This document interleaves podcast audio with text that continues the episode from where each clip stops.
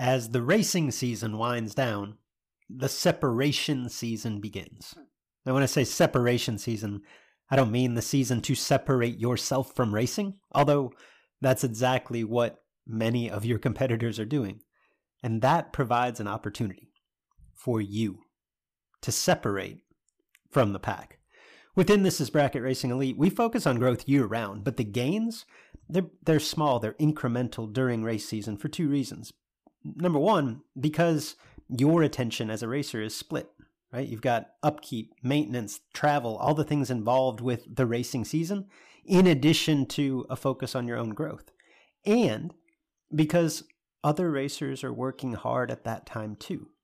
It's this time of year, this separation season, where putting in the work can really allow you a leg up on the competition.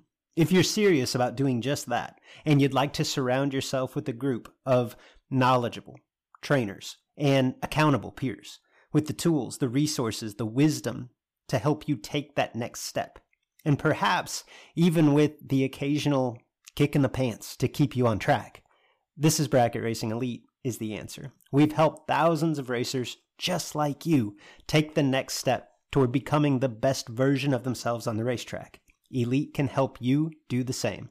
Enrollment is open as of Monday, November 27th, and it closes December 8th. Learn more at thisisbracketracing.com slash elite.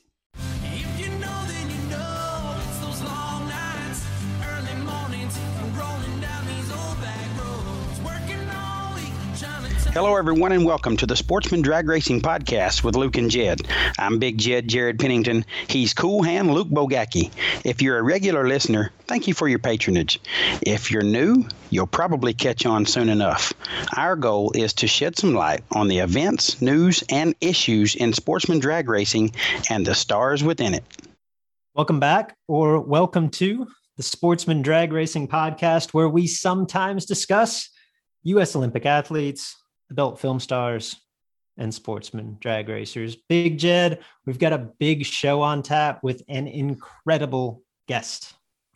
Yeah, we do. Luke, we're going to talk to the 2021 NHRA Stock Eliminator World Champion, Jerry Emmons. And uh, in, in full transparency, we've already had this discussion with Jerry, and we're, we're recording the intro last if, if you've gotten to this point and you hear, oh crap, it's an interview show, oh, I'm going to go do something else, you're doing yourself a serious disservice. I mean, what a genuine, wonderful family.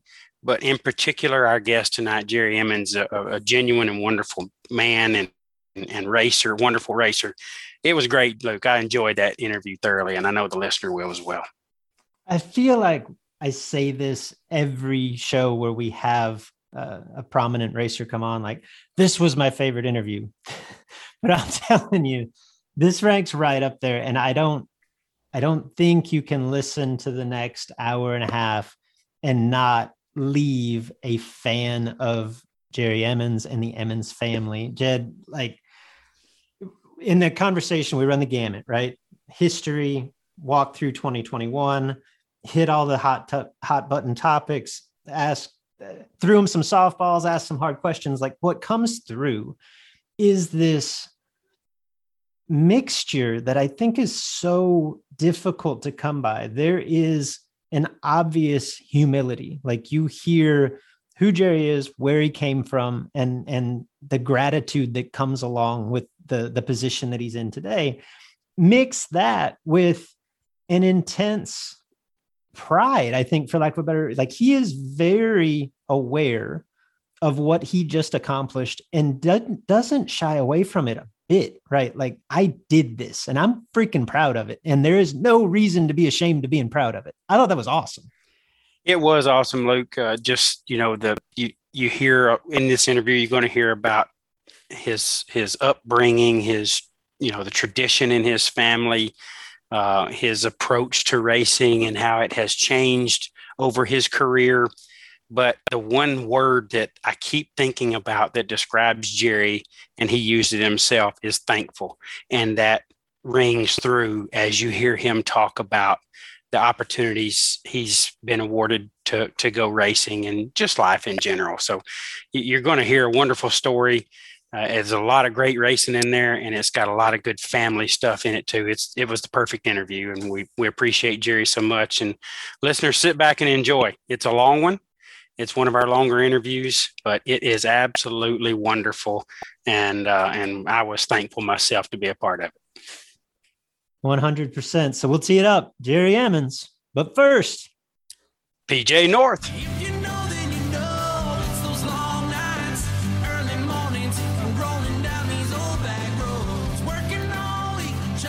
Right, as we continue our traditional off-season championship profile series, we're joined here on our second episode as we run through champions by yet another Texan. Today's guest, none other than reigning NHRA stock eliminator world champion, Jerry Emmons. Jerry, thank you for joining us today.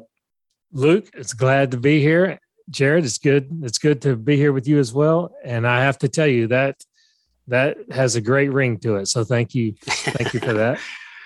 Uh, we we have the best guests. You know, I mean, world champion Emmons. That stuff just goes together. And here you are on the podcast with us, getting to, to discuss it and celebrate it. So we're excited to have you, Jerry. We really appreciate you taking some time for us and can't wait to hear more about your season and, and career in general. This is going to be a great show. I'm looking forward how cool to is it how cool is it to be us? Yeah, just... pretty good. All right, so Jerry, you and your family, you've been hard at this for well, you personally, what three plus decades? Your family much longer than that. In that time, you've accumulated one world championship, at Speedy, in 1994.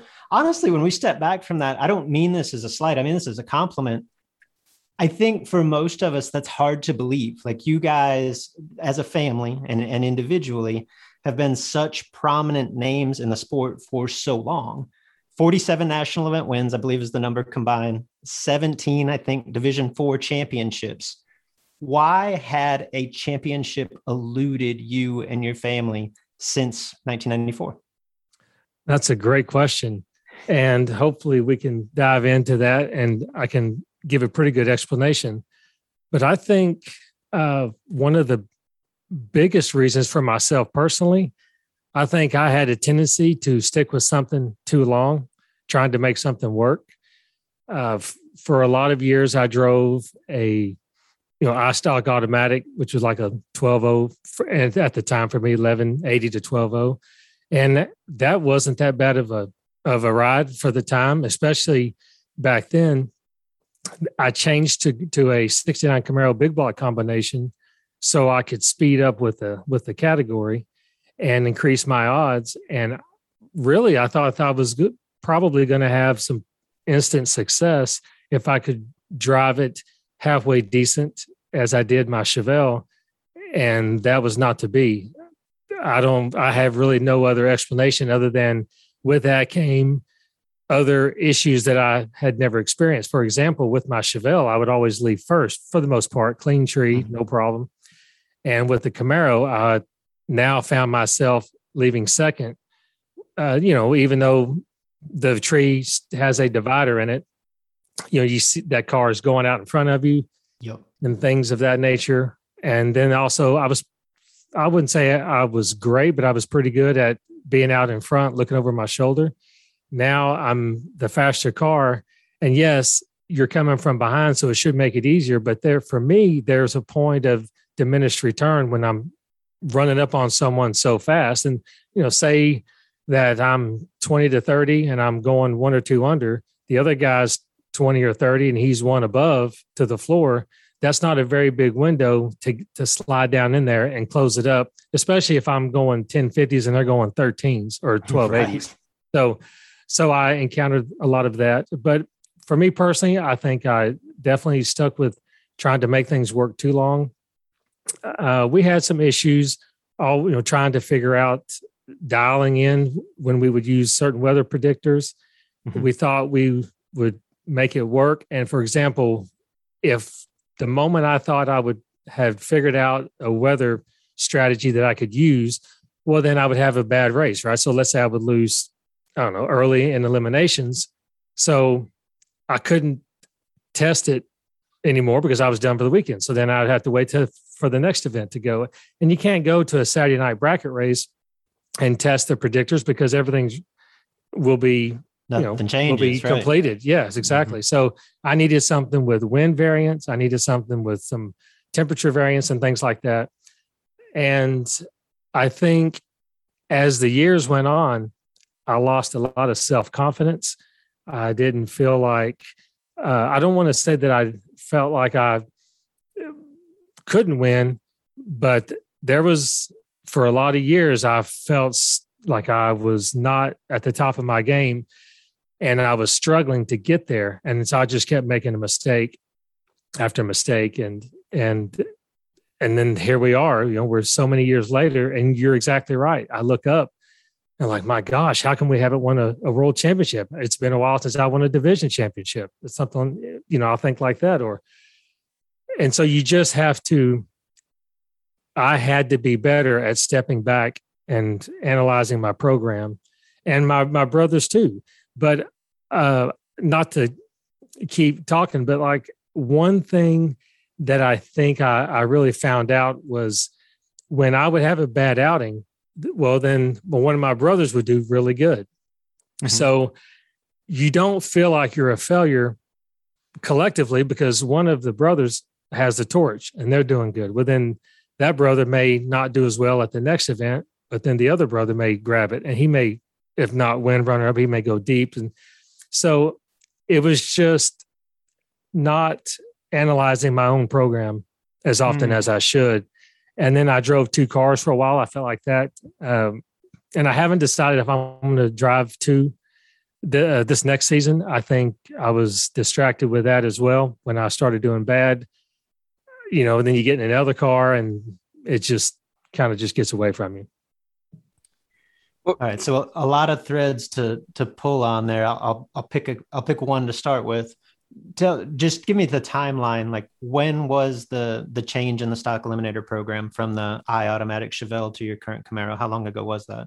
I think that was 2006, I believe, is when I changed. And the way you kind of framed that initially, the feeling was that that was probably a, a few years overdue, right? In terms of Ab- like feel like you could have been more competitive going faster earlier, and the the transition to the the faster equipment wasn't as smooth as you had anticipated. That is exactly right. And to, to kind of give you a little small backstory on that. So uh, we had already said that, okay, we're going to put a big block in my Chevelle and I'm going to just make that a faster, a faster car. Well, the Chevelle obviously is my, one of my dad's first race cars. It used to be a super stocker back in the day. And so we had went and already talked to an engine builder and we were going to build a big block for it. And and it was with uh, with Mike Trumbull and the guys he had at, at his shop at the time. And what had happened was my father had went over there because the machine shop was close to our house and he would just my dad's retired he would just go over there you know go into the speed shop and start talking. Well he sees some parts over there and a big block and some heads with my name on it and he's asking around like what's going on here? And then so one of the guys said well your son jerry's building a big block for the chevelle. And that ended that right then and there. I had to sell everything because my dad said no we're not doing that to that car. It's going to be a small block car and that's the way it's going to be. So so what it so that's what prompted me to go to the 69 camaro. So my brother terry had actually been driving that car and he had sent that car off. He pulled the motor out and sent it to a guy named Ronnie Spears, and he had started working on it, you know, getting it scaled and doing all that kind of stuff. And we had a motor for it. And he kind of had did that behind the curtain without my father knowing. And then, but that was a different situation because my dad had had that Chevelle for so long. It was his prized possession, and that it was it was going to be what it is to the end of time. But the Camaro was a different story. So when the Camaro was finished, I, I had asked my brother Terry. I said, "Look, I, I really want to want to. I need to get into a faster car." And at the time, he was wanting to run a super stocker. So I said, "Look, I have this the '69 Camaro convertible that we had just got back from Wise Carver, and I said, uh, I'll just swap you. You drive this car, and I'm and I'm going to drive your Camaro, and we're gonna, and that's exactly what we did. And and I hated to part the Chevelle because that's my favorite race car, even though I won the championship in this Camaro, and I I love the Camaro, but the Chevelle just has a lot of sentimental for me as well. And so, so that's that how still part of the family. Absolutely, yeah. I'm yeah. I'm working on it now. I'm putting a 427 in it. Uh, actually, it's what I was doing this past weekend. So, Jerry, from the outside looking in, and and please correct me if I'm wrong.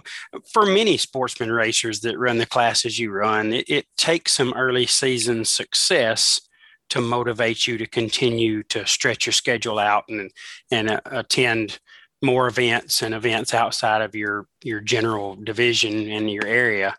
Um, so it, it didn't look like you know when you didn't have that early season success, it didn't look like you really chased the championships that hard. So I would say there's one of the the things that uh, I guess kept you from accomplishing that goal is you know just pushing yourself to to go to so many races when you didn't have early season success.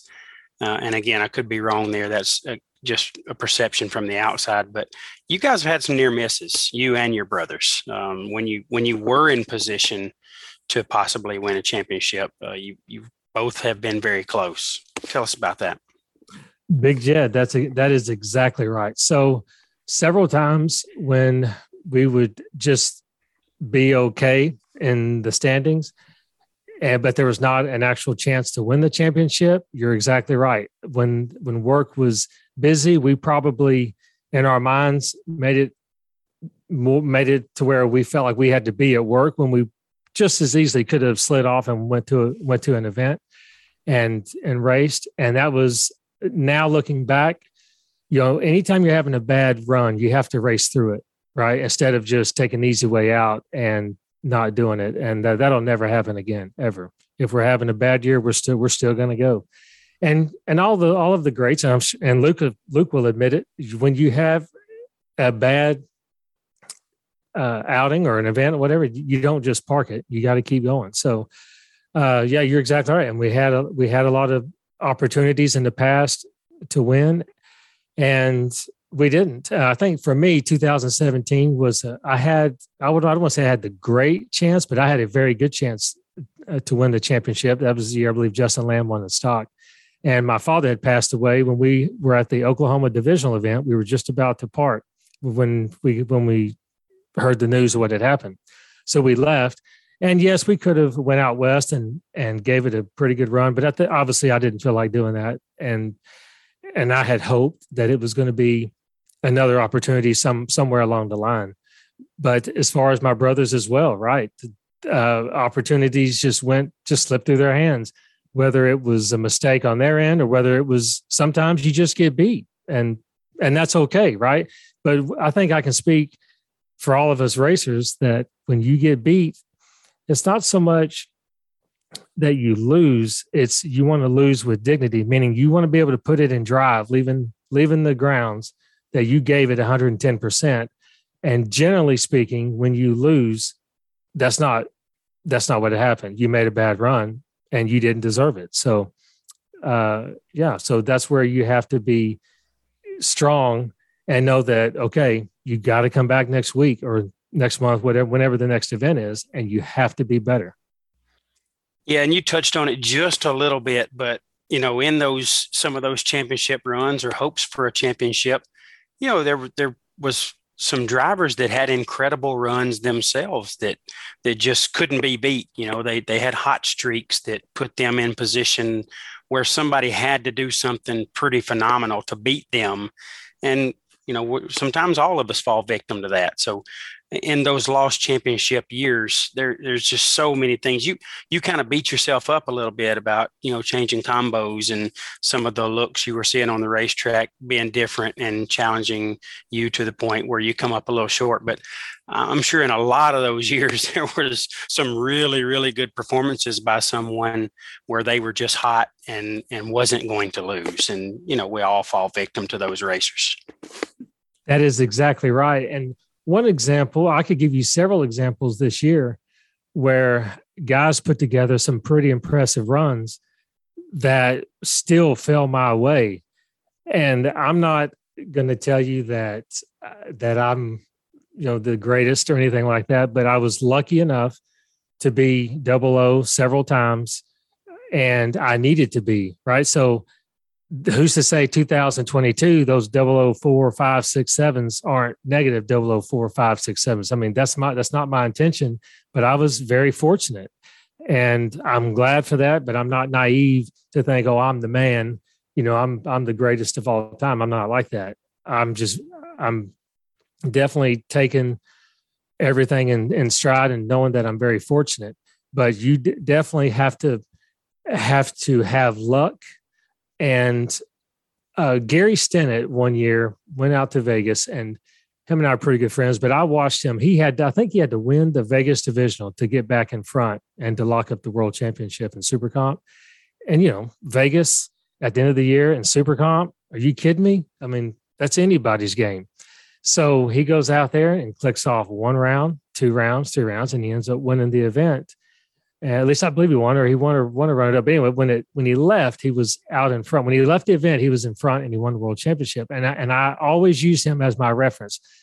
I always say that when people win the championship, they do something extraordinary. So why can't I be that guy? Why can't I get that chance? So I have to put myself in position to be there. I'm never going to win sitting at home. I'm never going to win with a negative mentality. I have to change that. And I'm going to surround myself with people that can get me to that level.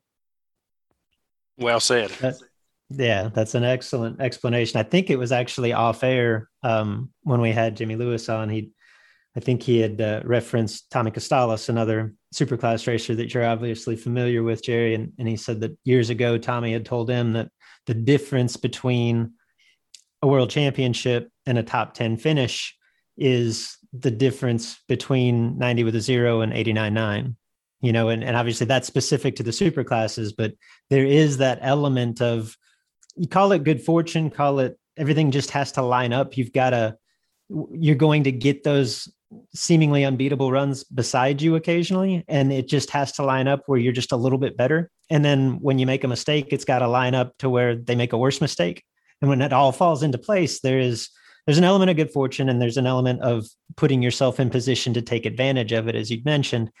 I think when we f- look back and and frame you know the your racing career right? And we talked about the the frustration if you will of having so much success and not reaching the ultimate peak. And now, obviously, you do that here in 2021. So the obvious question is, okay, like, well, well, what changed? And I think to some extent, you just described that. I was reading through um, the write up in your championship write up in National Dragster that I believe Kevin McKenna did, and you specifically um, alluded to two things that you feel like changed, and I want to pull on both of those strings now. The first, from a from a driver standpoint, you were you've been very quick to um, to heap praise on your relationship with Lee Zane. Talk a little bit about that, how he came into your racing, and how you feel like that was a catalyst of some sort. There is no doubt we would not be having this conversation if it were not for Lee Zane helping me. I'm 100% a believer in his program and what he's done for me. In 2018, Lee came to the U.S. Nationals, and we had talked prior to that. And I had uh, told him that I had really had some frustrations with my driving, and I just wasn't happy. Could you come assist? And we so we worked out a program, and he came over and looked at my program and paid attention as I went up to make a run.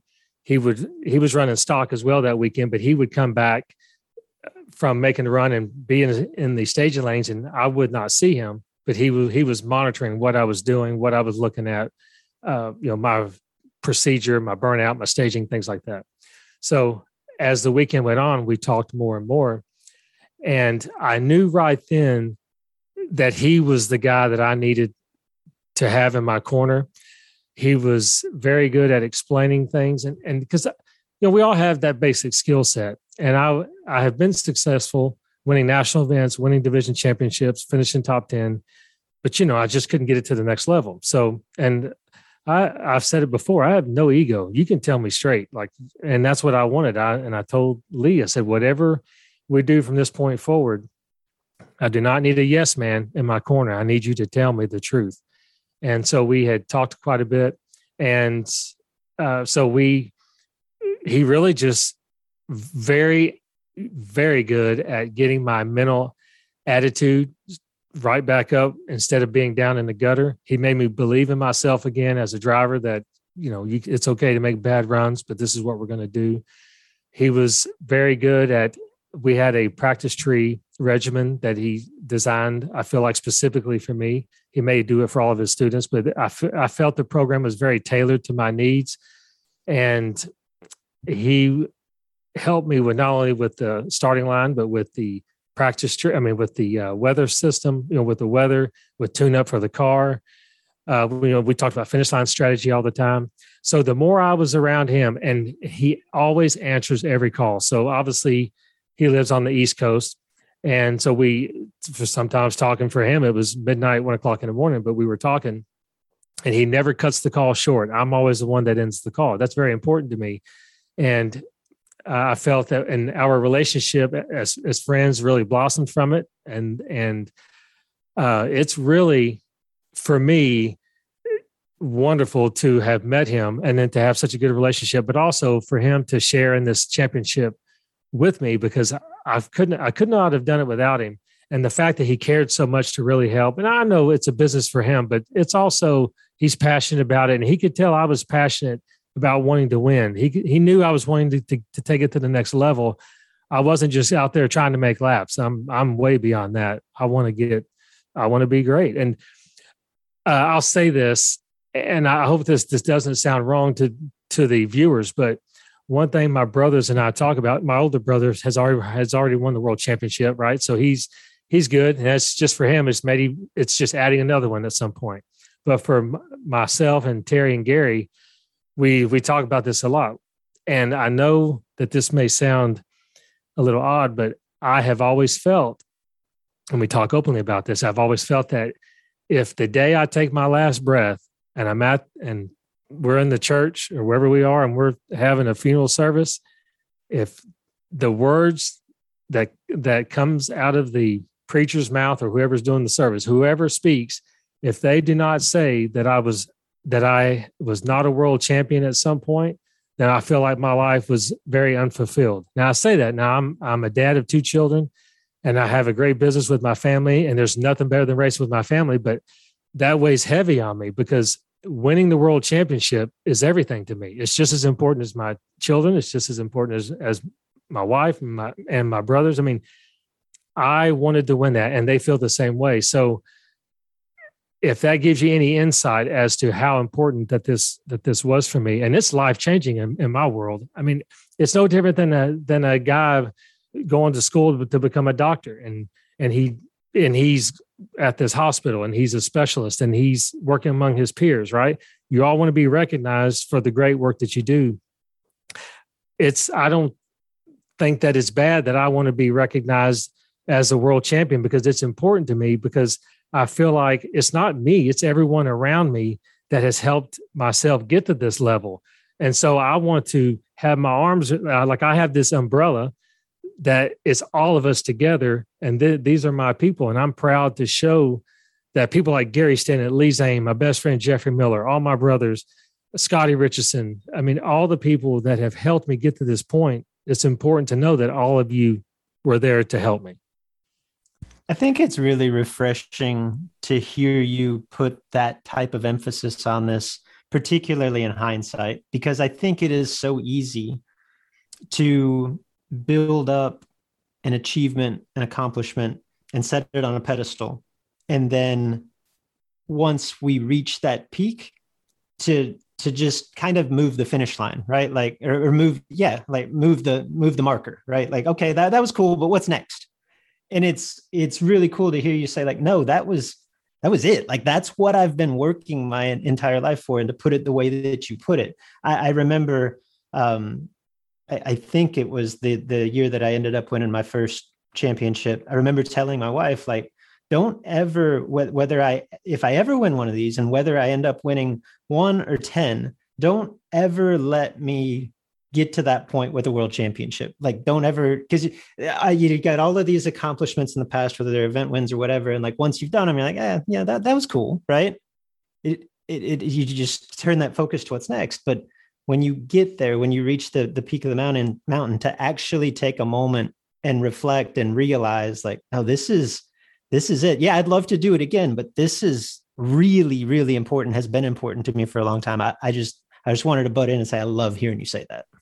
Thank you, and it it really is. And I just I was watching a episode, not an episode, but I was watching something on YouTube the other night. I'm a, I'm a big YouTube guy about motivation. Like I watch some a lot of things about Muhammad Ali, and then somehow I came across this uh, this YouTube video of Matthew McConaughey accepting, I think, a Grammy award, and he said, I believe, if if I'm accurate in, in what he said, he said you have you have to have something to look up to, something to look forward to, and you have to have someone to chase and I've I've really hung on to that. And he's exactly right. And chasing the world championship, and like even even though that I that that we did it, well, it's we're still gonna we're we're, gonna move it right. I'm not gonna quit or retire. Say, hey, I've done it all, and we're going home. It's just as important to win it again, to help my brothers win it, to help my friends win it, or any anyone out there uh, that wants to be successful in, in, anything. I just really enjoy racing so much.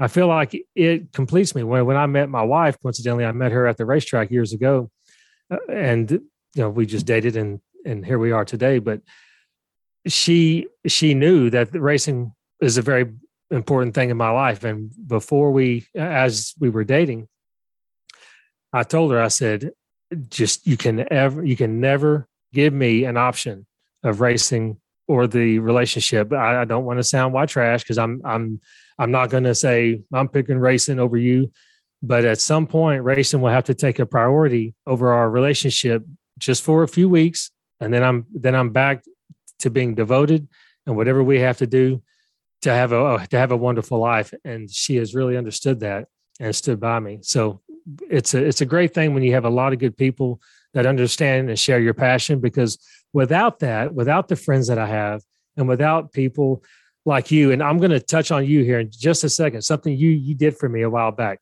But without the the the good people in my life and the friends and the and uh, and everyone that has that helped us get to this level, there really wouldn't be any value in this, right? Like so many people have called me and sent messages to me or through messenger or through my phone and they're really happy. And it's amazing to see so many people that are just genuinely happy for for you to to win the championship.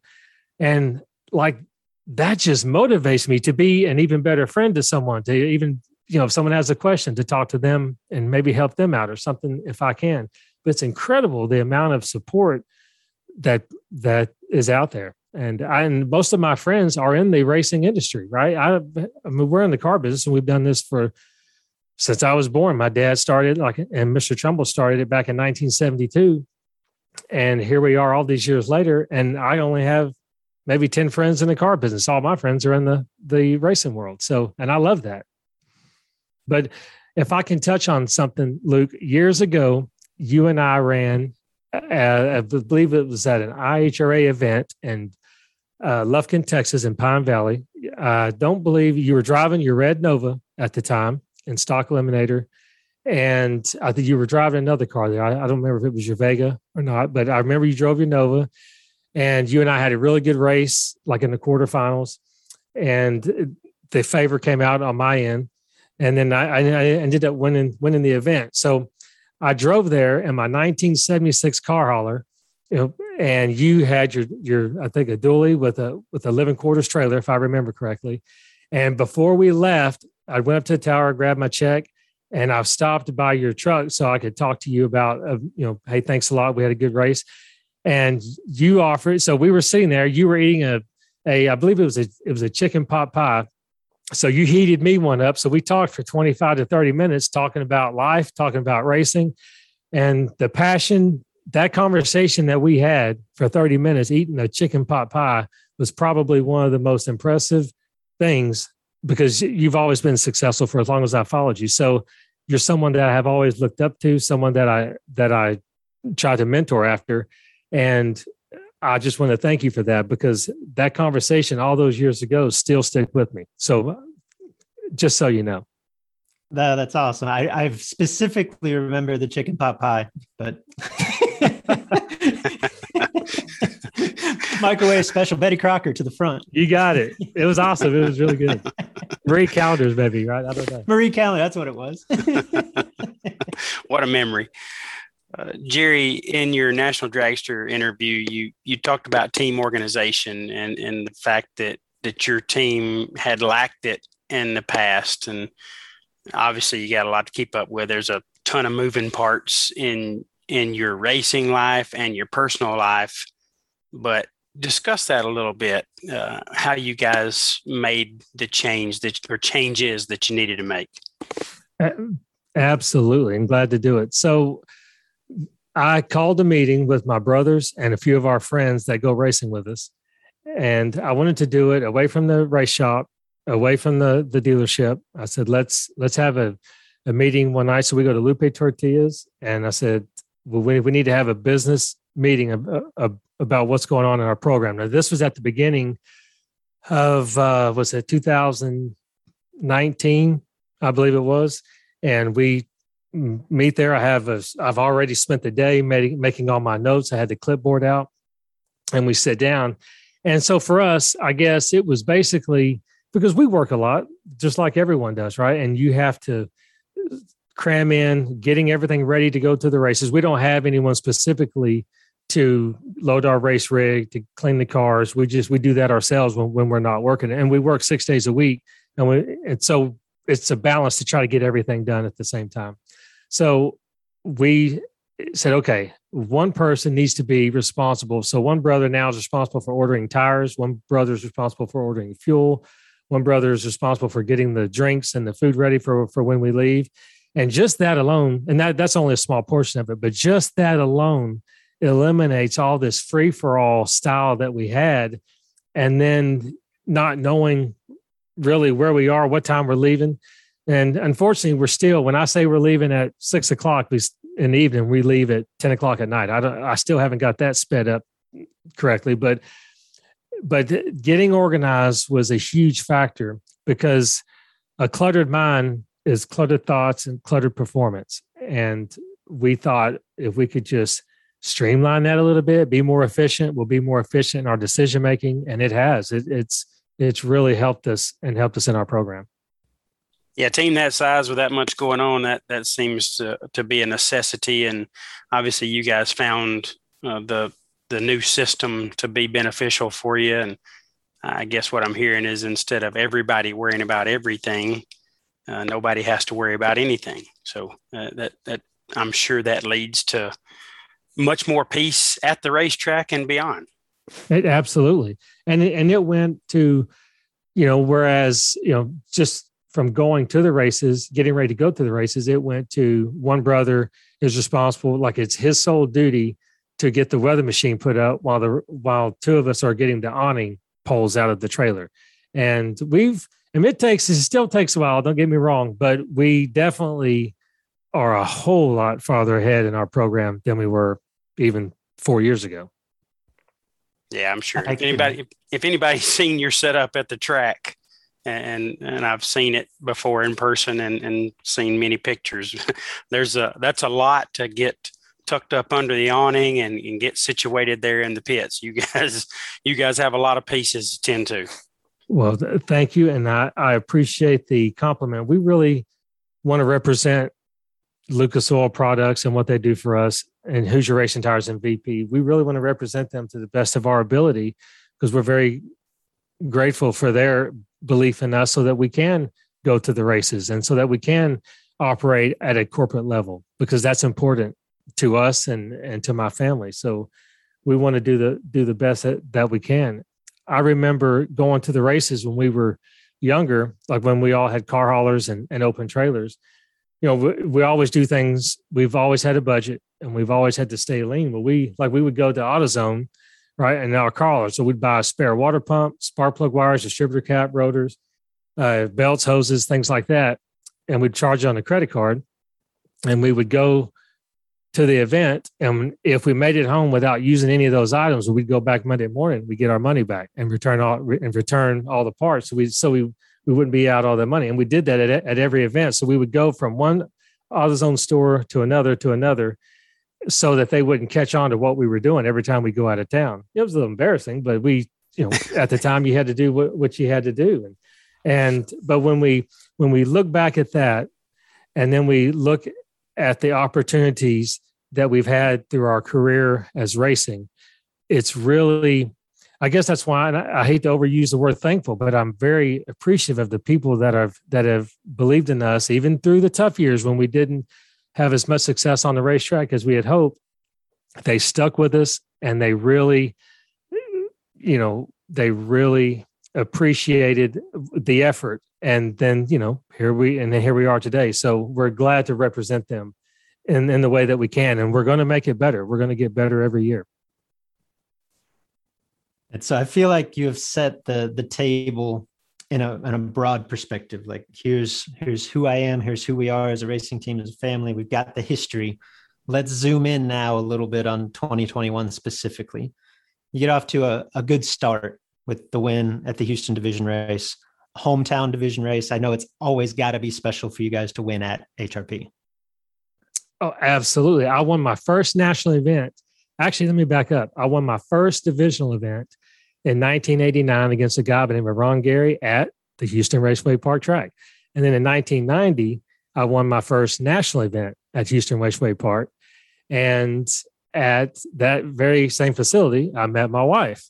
Uh, just one, you know, one during a national event, her dad uh, had some ties to the racetrack and working there, and she was she just so happened to be working the turnaround back in the day uh, they didn't have the four wheelers with the little bars to push off the pro cars. So she would run out there, grab the parachute. She's pretty tall. She's six two.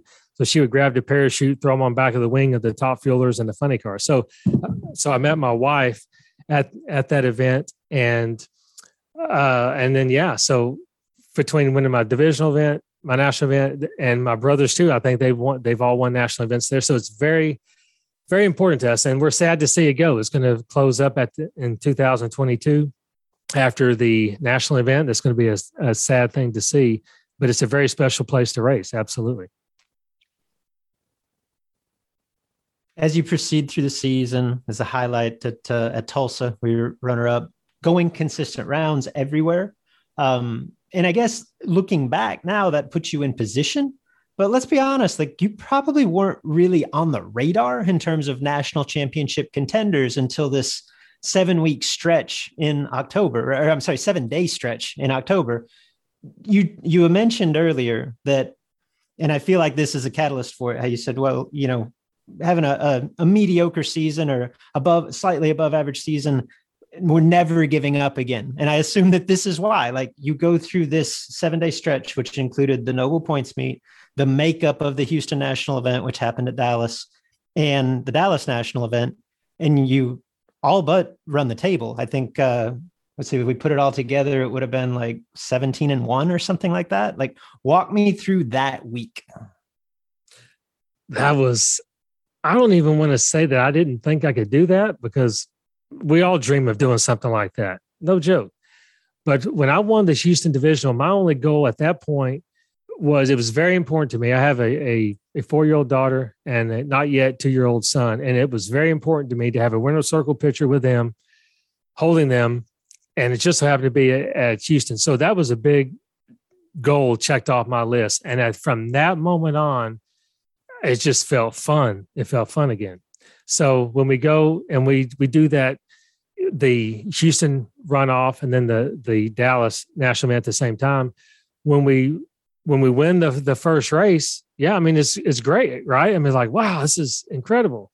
And then and obviously that's after the the uh, Tulsa, I, I believe it was Tulsa, and I just we go into the Dallas National and I'm not even. Th- you're right. I'm not even thinking about points chase. I'm not. I'm just out there racing to win. That's all I want to do. I want to win a national event. Give, me another one. That's what I want.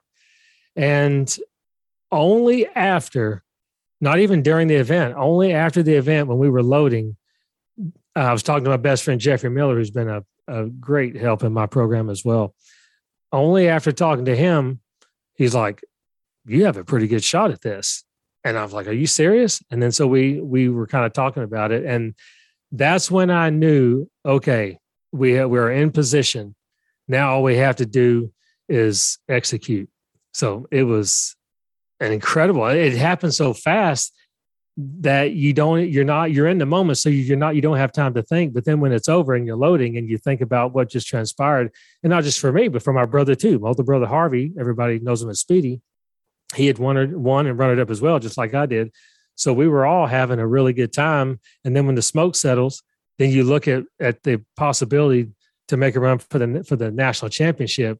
And here we go. This is like you just put fuel on the fire for me. I'm ready. I'm i'm ready for the challenge. Let's go. So leaving there, I mean, you are very much in the hunt, right? And it's uh, it's you, it's Joseph Santangelo. There's a handful of other racers absolutely in the mix at that point. And it, for you, for everyone, it's all going to come down to that season-ending West Coast trip, right? Vegas, Vegas, Pomona, and the pressure has got to be mounting. You, you said you kind of run through that that seven day span and and obviously you're rolling and you're hot. And to some extent like there's probably not even time necessarily to add up points. And to, to your point it may not have even crossed your mind until until it's basically over. It's got to be at the forefront of your mind going into vegas and pomona. Just talk I, I think i know i've alluded to this before on the show but in your own words for the the the racer that's not been through that gauntlet and you're no stranger to to pressure and championship implications right but I feel like the atmosphere at those events is different. Would you agree? 100%.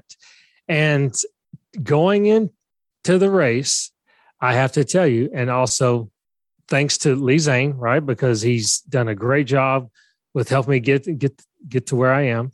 And my family, my brothers are all very supportive. But I I was at the thing that is different than before is my attitude was I know I can do it as whereas before it was I hope I can do it. That it was never about that. It was never hoping to win. I'm I can do this. Just execute and it, it will happen.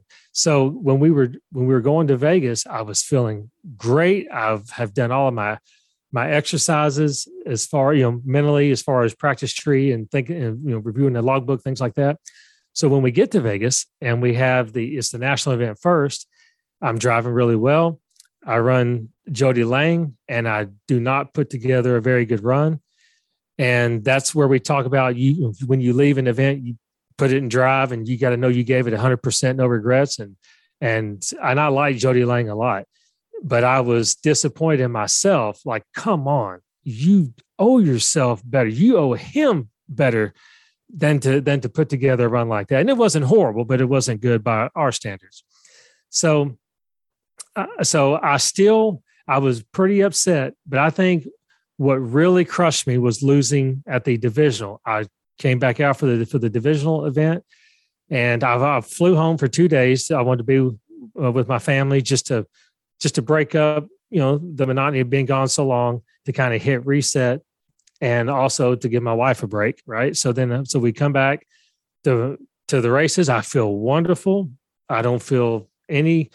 I don't want to say I don't feel pressure because there was definitely pressure, but I was so focused on doing everything properly that once I made my first time shot, I was golden. Like, okay, we're we have the right setup. So we rolled through that, and I think it was third round, and I had to win the fourth to improve. So it was third round that I ran a gentleman and my win light, and I felt like I hit the tree. I rolled up on him. He put he put together a great run. He was like 20 and dead on. It was, it was a U stock automatic. And I roll up uh, beside him. I get on the brakes and feel like I barely cross first, but his win light comes on. So as I'm turning off the track, I'm devastated, but I'm thinking to myself, because when I left the start line, I felt like I that I hit the tree really good. And then I and felt like I made the full sign that week. Right. Yeah, yes. Thank you. Right. Yes. So, so I'm like, I know I didn't miss a tree. I know I barely got there. Like, how did I lose? So as we're turning the corner, there was some confusion at the at the time at the time slip booth, and I can see that the lady was talking on her phone. She had the time slip in her hand, but she was talking on her radio, and I could tell there was something going on. I but I could see the the gentleman in front uh, was a little upset of, of having to having to rerun. And she walks back to me and says, honey, we're going to have to rerun. Something blew between the lights. So I looked and I was like, wow, he gave me a really good run. And I thought, wow, I was pretty good. And according to my thousand foot, I was only going like five thou under. So I felt like I got on the brakes. No big deal. But I wasn't mad because that's the fair thing, right? I mean, it's unfortunate you're in a high pressure situation for the championship runoff. You're going to have to rerun. Like goodness gracious. So then we come back and we run right after the the alcohol cars. So they they drag the track and spray it. And I know just in, because I had a, a, lower horsepower car before, I know when they do that and you're the first pair out, you're generally going to lose. And the slower, low horsepower cars generally lose a lot more than a car like mine. So when we made the run, I just said, okay, don't try to go up there and be a hero. Just make a good lap. And uh, and I turned it five thou red, and very disappointed with that. So I came back to the to the truck. Everyone knew I was disappointed, and when we were loading up, leaving that event, uh, that's when I I probably had a mental breakdown. I just like this is this is here we go again. Like it's just slipping right through our hands. It's the it's the typical Emmons way. We're going to lose it all over. So we we load up and uh, we leave the next morning and we drive over to Pomona and the drive was pretty good. And we drive into Pomona and I don't know, man, the, the mountains, the weather was beautiful. And I just hit reset. And I talked to Lee Zane a lot. I talked to my best friend Jeff and talked to my family, and they, you know, collectively we do a really good job getting everything reset. And my goodness, we go to go into Pomona. The time the time shots are good, and we were looking at a trying to get to the number one qualifying position because of the amount of cars. I I had a lot of weight in my car going into the first qualifying session, I ran it detuned, and when we were sure how how many cars went down the track, that's when we looked at the ladder and said, "Man, I can probably go to number one." So Lee Zane and Jeffrey worked that out, and so we we had worked on that. Now I did not count on Steve Wan going to number one, and I should have because he's he's great, he's smart, he knows how to run his car and get to that get get to that number without without going too far under the index. So interestingly enough, we make the run and I and I'm turning off the track. Lee Zane texts me and says, "Well," and I'm uh, he says, "Well, you're you're number two qualifier." Well, I didn't read any more of the text. I just I threw the phone down, like, "Gosh, dog it, we we missed our opportunity." I was so focused on that for the first round bye that I didn't realize, well, with the number of cars, we get the second round bye, and I would rather be in that situation. Look at obviously, and even before I ran, I would rather be in that situation because I would rather run someone and anyone who who has not had a look at the track at the weather prior. Let's go. Both of us are at the are at the we're at the same disadvantage, if you want to call it. We're trying to make a good run to turn the win light on, and then relax for that second round bye. Whereas if we were if I had the first round bye, then I, whoever I ran second round had already had pressure situation, hit at the tree, look at the weather, and so yes, looking at, at it, it worked out actually better that I missed the number one qualifying position and going into to that situation. And I had I did not know that Joe Santangelo had red lit first round. I told all my guys I, I do not want to know.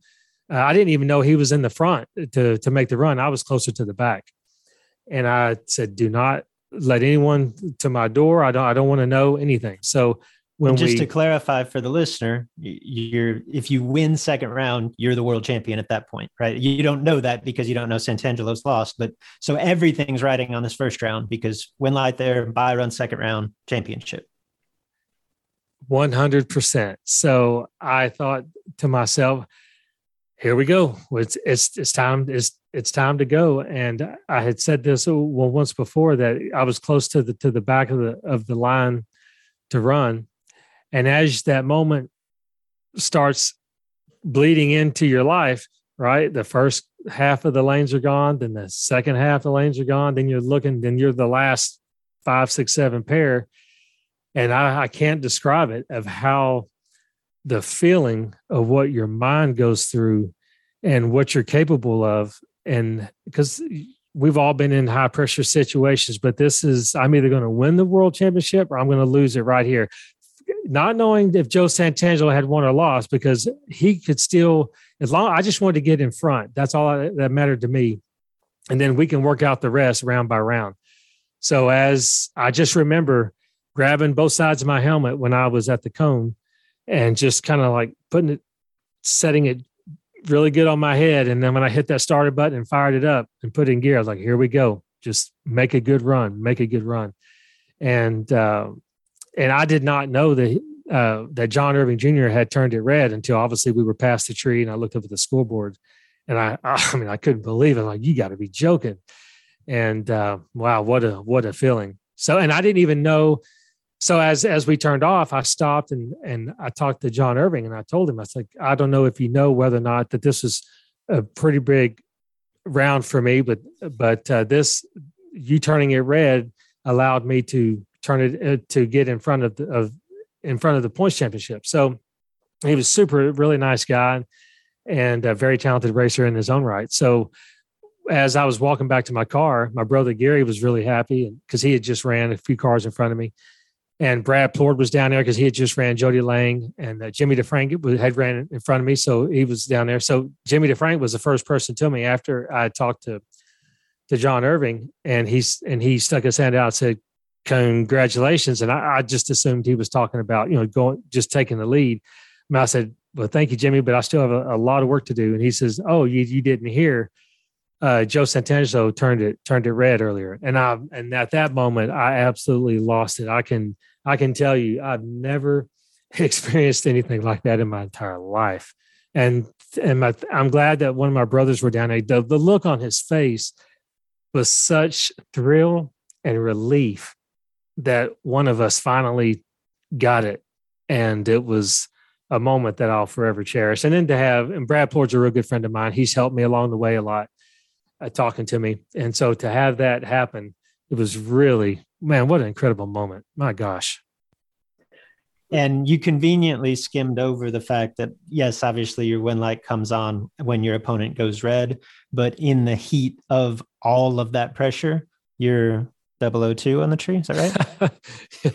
Again, like I said before, it could have just easily been 002 red. I'm, i know it wouldn't have mattered, right? Because because uh, he turned it red first, but I I, I do enjoy that uh, just for the fact that I was up for the challenge, right? And uh, I'm and it's got a tremendous confidence going forward, right? Oh, absolutely. And I drove really well. Uh, I think I made it to the quarterfinals until I ran Jeff Taylor, and I didn't put together that good of a run. It wasn't horrible, but yes, I uh, I was very very ecstatic, and honestly I felt like I was racing for free. I, I, have used that terminology before, but I've never, if I'm telling you, if I can put that feeling in a bottle and come out in 2022 and feel like I'm racing that way, I really think I'm going to have a fun year, win or lose. It's, it's going to be great because racing like that with no pressure, but with the confidence, you have to have the confidence to know you're going to go out there and execute and everything – turned out just as it should. I wasn't set up to be that close. Don't get me wrong. I just I hit it a little early, but it was uh, an incredible feeling and a definitely a confidence booster. And I'm I'm very thankful that uh, that it it was 002 green because I, I definitely like that. Yeah, for sure. I and I do I do want to circle back just a look just slightly, Jerry, because just to emphasize to the listeners, and, and you touched on this to some degree, but I'm going to challenge you to, to go a little bit deeper. Specifically, those last three weekends, right? The the Vegas national event where you said you fell fell in round two to Jody Lang, like that's the round. At that time, you had no idea that that's the round to ultimately win the championship, as it, as it would have. But it's the round to take the lead. And then a week later, you talk about the rerun situation. You're two win lights away from taking the lead, right? those are significant gut punches in the moment, right? And I think, and you had mentioned how down in the dumps you were leaving Vegas. I think it, it's easy. I, I was going to say it would be easy. I think it is easy for all of us to identify with those performances, right? Because there are rounds where you you left feeling like I left something on the table with everything on the line, right? And then you even alluded to it, you know, past history of of coming up, getting so close just to to not quite get over the the mountaintop. Obviously, in retrospect, it's easy to say that that flipped for you in Pomona.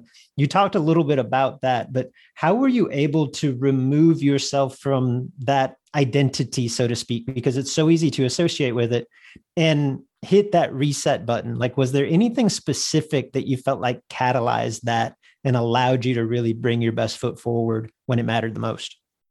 I feel like that I'm a better driver today than I was five years ago, three years ago uh, two years ago. Uh, one of the things that I did, uh, I threw away the blinder. But I still block out the other person's tree, but I used to block, and I, I didn't always block. I used to. I've won a, a lot of races open tree, and I ran Justin Lamb at the U.S. Nationals last year when I won Stock Eliminator and my brother Terry won Superstock, and it was early in the morning, and it was very uh, cloudy, hazy, and and just I've ran a lot of years with the blinder, so I knew when it was too dark to block, you're going to see the glare coming. And I've I've had a lot of snafus with it. I mean, we all know when the sun's out and you're on, the blinder's great, but there's also a lot of negatives that that come along with it. So I ran Justin Lamb at Indy that year, and I knew not to block, and I did it anyway. And I don't know what I did, but I I left on nothing, but I never let go of the brake. But I punched the gas and I got back off and punched again. And, you know, it was like 160 on the tree. And he turns it uh 15 thou red, which is bad for him, right? I mean, it's so um we we get back. I didn't even make it back to the truck. I rolled my window down, I took the blinder down and I threw it out the window as far as it could go. And I said, time shots or no time shots, sunlight, no sunlight. I'm rolling this thing through. I'm tired of looking like an idiot. I'm never going to drive like that again. And so from that moment forward, and I, I had to go back to tell you that story. So from that moment forward, I've had success because I ended up winning with no time shots. I just took it down and right. I mean, it's, it's pretty easy. You're, you're still leaving off of a flash, right? Except now you can see the tree coming. But I just, I just did it, and I thought, okay, this is how we're going to do it no matter no matter what happens. I was always the brother in our team that turns to 30 red. I don't know why. It just it happens to me. And so that's why i would put the blinder up. And then so i told myself no matter what happens from this point forward i can be 30 red at the next five events and i'm never putting it back up. I'm going to drive through it. And obviously i'm working with, with lee zane now at this point. So to answer your question what got me through that? I feel like i'm a better driver. I have applied myself more in the last since 2018 i have really tried to tried to narrow down and get rid of all of the the uh, what's the word? Try to get rid of all of the things that were handicapping me. And for one for one thing i would always and brad plourd was a was a he was really really good friend. He would say man look at your logbook and you tell me if you can make it through an event without having a flinch at in in in, in your three time trials and all your eliminations. Tell me if you don't have a flinch or a miss or something like that. He said, Jerry, you can you can drive better than that open tree because you know when you miss it, you're 80 or 90 and doing the blocker. And yeah, I mean, for me, I don't miss it that way. I go the other way with it. So it was believing in myself to know I can do it that got me through the Vegas situation. And here, here we are, 2021. I've had success already. I'm for the most part, I'm driving pretty good. I've made some bad runs this year, yes, and and I'm and I'm lucky to have won the world championship. But I've also made some pretty good runs that help that helped those bad runs just kind of go away. And I feel like because I have applied myself and really done, really did the homework and the exercises that I've believed in myself more than I ever have to go out there and execute. Again, it, it, it, goes back to that I don't hope I can do it. It goes back to the I know I can do it. That's what carried me through. And then obviously when I roll off the truck and I make a I make a time shot and the, the tree falls to what it what I think it's going to be, then everything is just game on. Let's just let's just roll through it obviously you got your mental game in check jerry and that's uh, you know that that leads to really good things on and off the racetrack and and obviously the results are are proving that theory. But um, tell us about Harvey Senior. Uh, he he passed away four years ago, and I'm sure that that his role on the team had influence prior to and uh, post his passing. Uh, how much does the championship mean in, in honoring his legacy?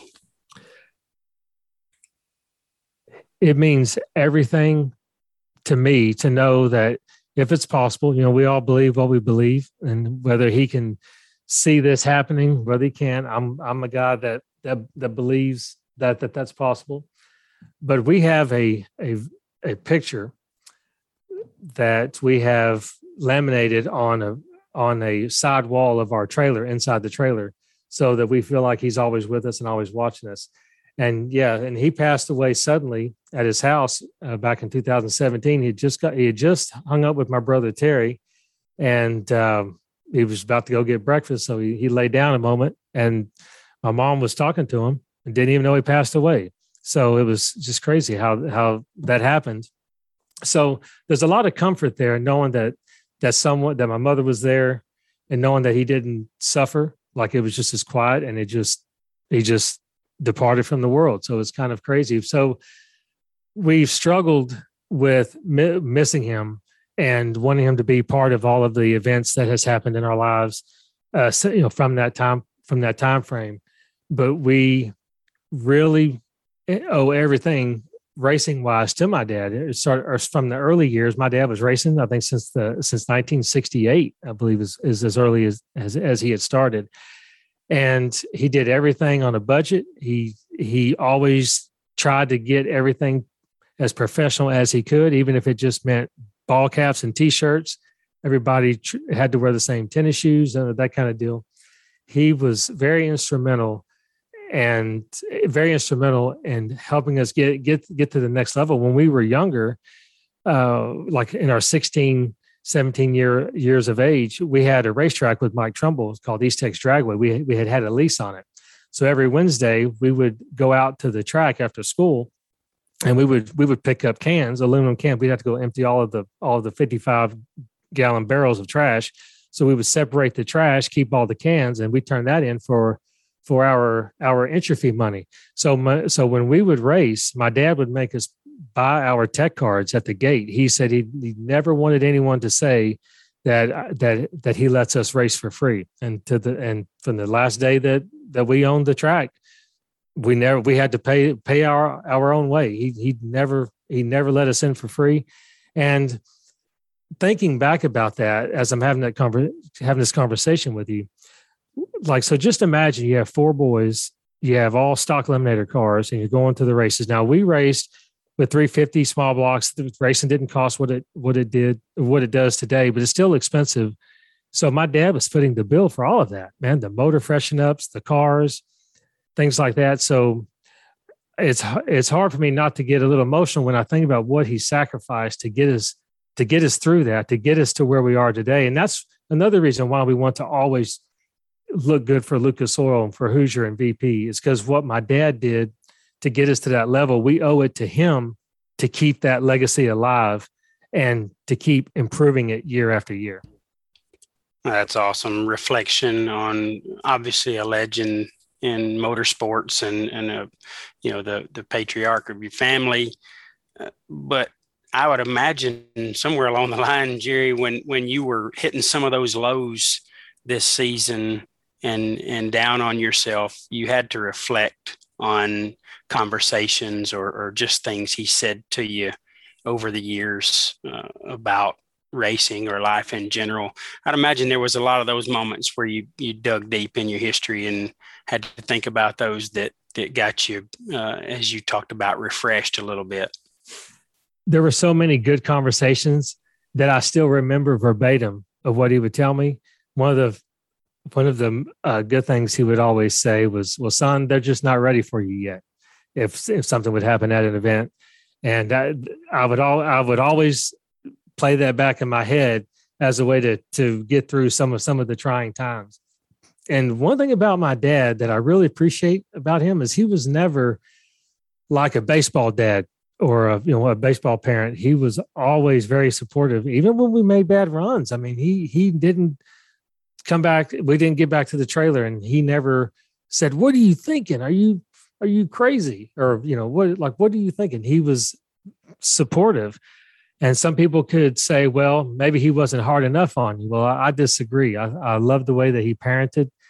And I love that he made us feel confident and comfortable doing what we were doing at the racetrack. And I think that's why we still miss him so much today, is because I miss the person that it, you know that he was to myself and my brothers. It was he was an amazing person, and uh, and I'll always think about him, and always and I'll always want him want him to be to, to be part of our wins. When I won the Winter Nationals in 2018, that was the first time I rolled across the scales. Anytime our, our our tradition was any I would call them right after I would go across the scales, or my brothers would call them. When we are going on the scales, we'd pick up the phone and call them and tell them that we that he had, that we had won. And I remember that empty feeling rolling across the scales, and you're not able to call your dad. So uh, you just you know we don't we don't take anything for granted. We're very appreciative of relationships, whether it be my family or just friends that we have.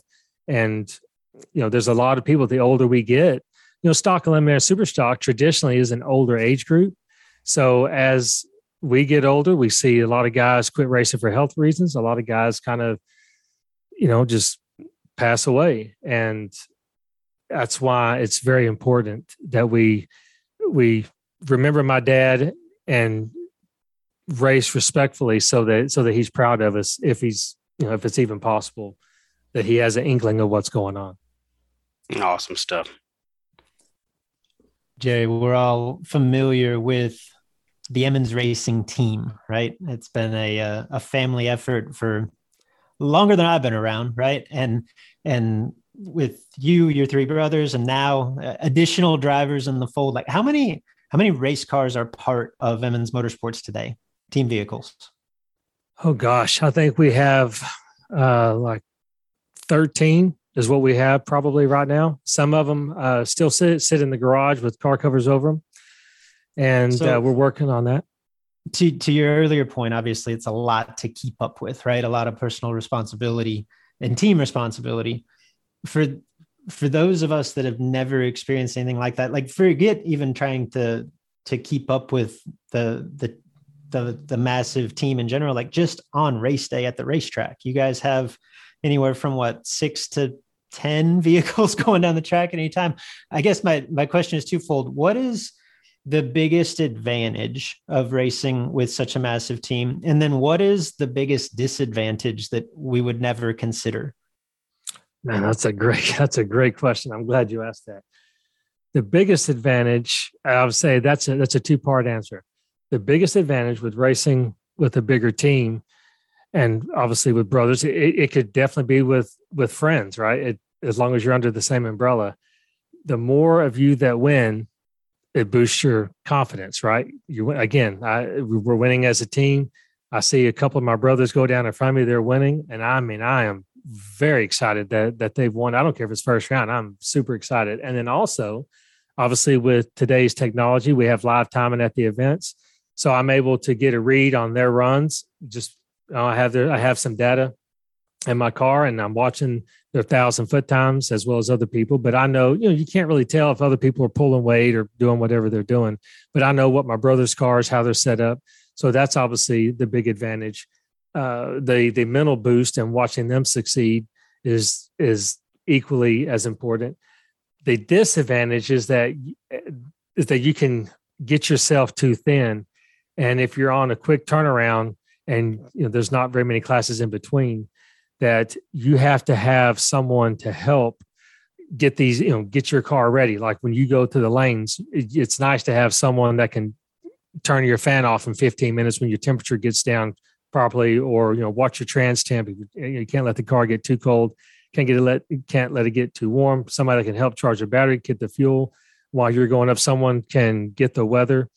It's rewarding, but it also you have to be careful because, like I said, I may only drive one car next season. I haven't really decided. I have to. I'm going to make sure that I'm very prepared if that's the route I decide to take, because for the first time, the last three events that we went to, I only drove one car because I wanted to focus only on my Camaro. And because of that, it was an awakening of what I was missing out on on everything else as far as uh, my brothers helping them as far as weather or whatever the case may be you you can definitely have a point of diminished return where you're not as racing two cars is not as benefit as not a benefit as you think it might be especially when you have a lot of other cars in your stable. You know jerry we we just talked about it. There's a lot of cars at the races on any given day that that belong to an emmons much like that there's a lot of people at the races on any given day that have the last name emmons and let's be honest those of us that don't see you guys on a regular basis none of us know which one of you's which what is it like to constantly be mistaken for your brothers it happens at every race. a lot of a lot of people just will say Airy, like Gary, Terry, Jerry. So just say Airy, and because they know we're going to look. And there's, I can tell you, it's happened a million times. People will think they're talking to my to me, and they're and and they're actually talking to Terry or or to Gary. A, a lot of the the local racers know us, but a lot of the out of town guys uh, may not know us, or maybe if a fan walks by the trailer and he's talking to one of us, and then he he comes back later and he thinks he's talking to the same brother. That's it's comical and and it, very interesting, but we never embarrass anyone. We we just roll with it and we figure it out eventually, and we just kind of get the conversation. You just keep the conversation going, and and it's okay. Did, did either of the other Aries uh, get congratulated on their their championship? No. that's good.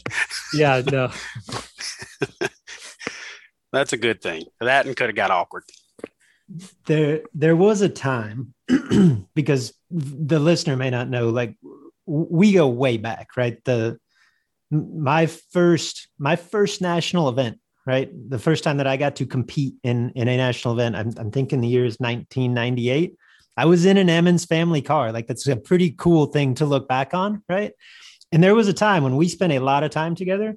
I could tell you guys apart. I cannot now. So yeah, I'm I'm right in the the Stinnett had talked about calling all of you Larry just to know that he's wrong.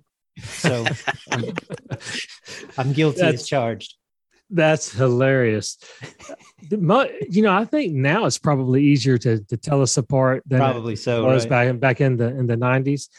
I think personality, if you know us, if you're around us for any length of time, even if you think that we look similar, which obviously we do, but if you think we look similar where you can't really tell one of us apart, and there are physical traits that that I tell people, if you really want to know, then I can tell you, and it, it makes it super easy. But I think our personalities set us apart more than anything. Gary is very serious uh, Terry is is really a happy-go-lucky guy. Is always smiling, always like the life of the party. And I'm kind of like the guy that's that's in between. I, I don't know, but if you our personalities definitely definitely tell the difference. Do you tell your brothers that just to make sure that I, I help everyone realize, you know, at least who I am? I'll just wear my championship ring, and that'll make sure that people recognize me as Jerry. Yeah, yeah, I'm sure. I'm sure that that that's going to go over over um, pretty well. The, the other the other evening, I was I I was at home, and uh, you know, since I won the championship, I'm I'm pretty excited about that. So I, I tell my four year old daughter, "It's like, do you know your daddy is is a world champion?"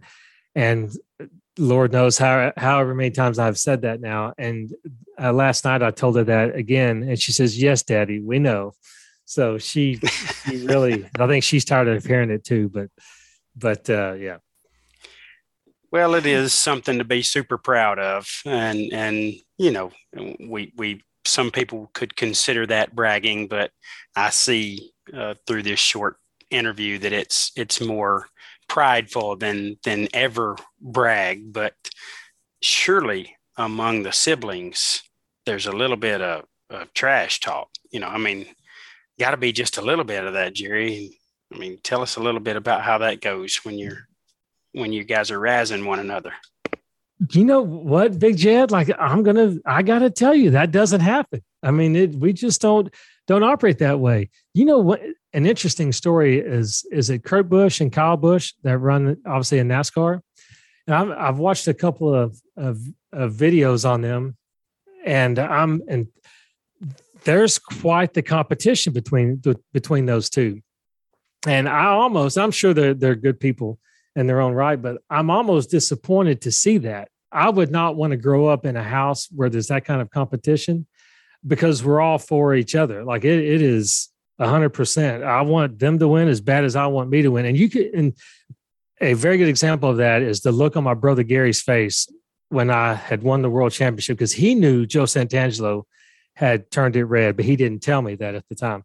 At the end of the finish line, after I had won that that one round, the look on my brother's face, if I could, uh, it's crystal clear in my mind. But that shows you how there is and I know you're joking about the trash talk, but there that shows you how there's no jealousy and it's all for one, one for all. So when I like when I watched that that episode of of the Busch brothers, and I'm like, man, like like that, that I think they would probably enjoy it if if they were not as I mean, we're all competitive, but like there there's a better way to be than that. Yeah. Okay, so yeah. Parent corner, Jerry. Like I because I don't I in my mind that's in my perspe- perception that's not normal, right? How looking back, how did your your parents cultivate that sense of camaraderie or was it a natural thing? I don't think it was cultivated in any specific way. I think it was the love that my mother and my father gave us throughout the years. It was the fact that my dad always gave at the time the best that, he could give to each one of us. Uh, interesting. I was the last one to start driving a race car. So, and it was because my car wasn't ready at the time. I had a, we've always had the Chevelle, but we didn't have, we did not have a stock limited motor for it at the time.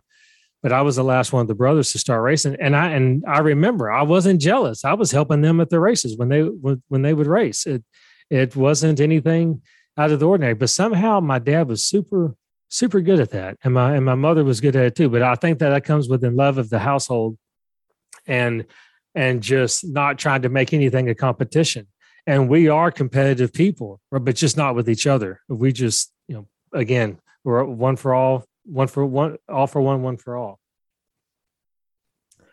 All right. So we have to ask because I know that you you uh, at least a semi regular listening listener to the show, so you've heard us talk about it. It's a constant source of debate late in the season in any points chase, right? The the debate on quote unquote gifted rounds, and we tried to give both sides of this and, and looking at it from a team and a family perspective. I know that given the level of integrity that your family operates with I and the having been around racing your whole life, there's no doubt in my mind that you guys have had really intentional discussions about this and how to handle it. Just frame your perspective. Like, how do you guys handle that? Because it's it's let's face it, you've probably and at any given event, you could have what three to five Emmonses in stock eliminator, right? It seems inevitable that you're going to pair up. Someone's going to be in better points position than another how do you guys put that into perspective? How do you frame it, and what is your approach?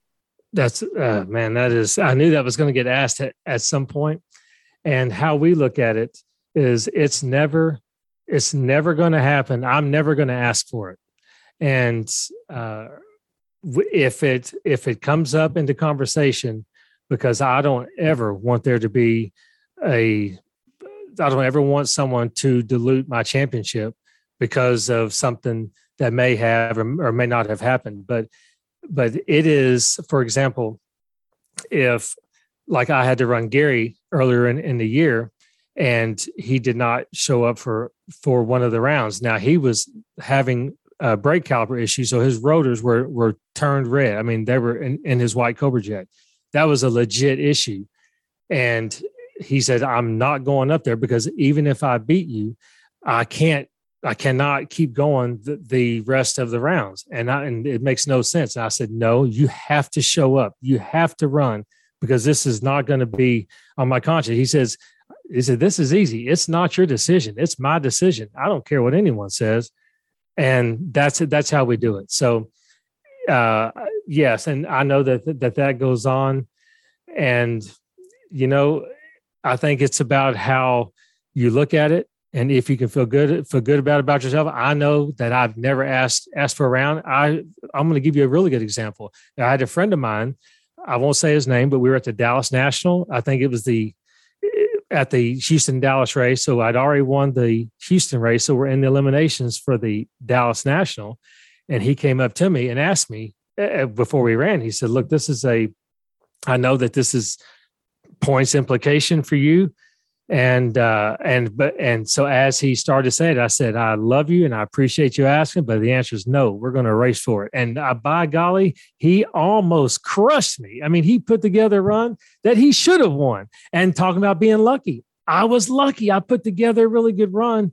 And he actually had me i think a hundredth on the tree and went a couple of thou under but i i dropped the dead on. I mean it was a very good race.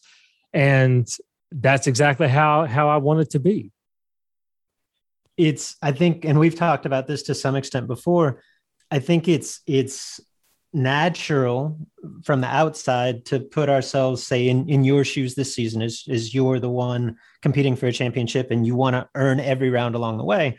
I would imagine at some point the shoe's been on the other foot. Like how difficult is it to compartmentalize when you're racing one of your brothers that has a whole lot more to lose in that instance than you do it's easy. It's not even for discussion. I'm right. staying back at the truck. There's you're not gonna I don't care. That's just that's how I feel about it. If if you have an opportunity, I want you to capitalize on it. Because who's to say I'm going to beat you anyway? Uh, who's to say I'm, I'm going to beat them anyway? I mean, yes, you got to go down the track, anything can happen. But I am adamant that that's a, that that's how I feel about it, and whether I get persecuted for that thought process or not, it's my decision. And again, it's not their decision. They're not the one asking me or telling me. It's my decision, and it's ne- it's, never brought up. It's never talked about. It's just that's how I feel. And if I don't have anything to gain, and you do, see you later. I'll see you next round. Well, uh, you know, I, I think what I'm hearing there is if you did show up for the round none of your siblings would would hold a grudge against you. I think the the team orders or, or lack thereof is that you know the the person that is on the receiving end of the win light or needing the win light the worst would never ask anyone to compromise their own race uh, or or give it up. So you make a personal decision to do what you do, and no, that's not a team issued order or directive. So I think that's about as honorable as you can be in that situation. And uh, a lot of people might judge the answer you just gave, Jerry, but um, until someone has lived that and been through every single round all year as a team, uh, all over the country, and competed at that level, until someone is in that position, they'll never understand what you just said.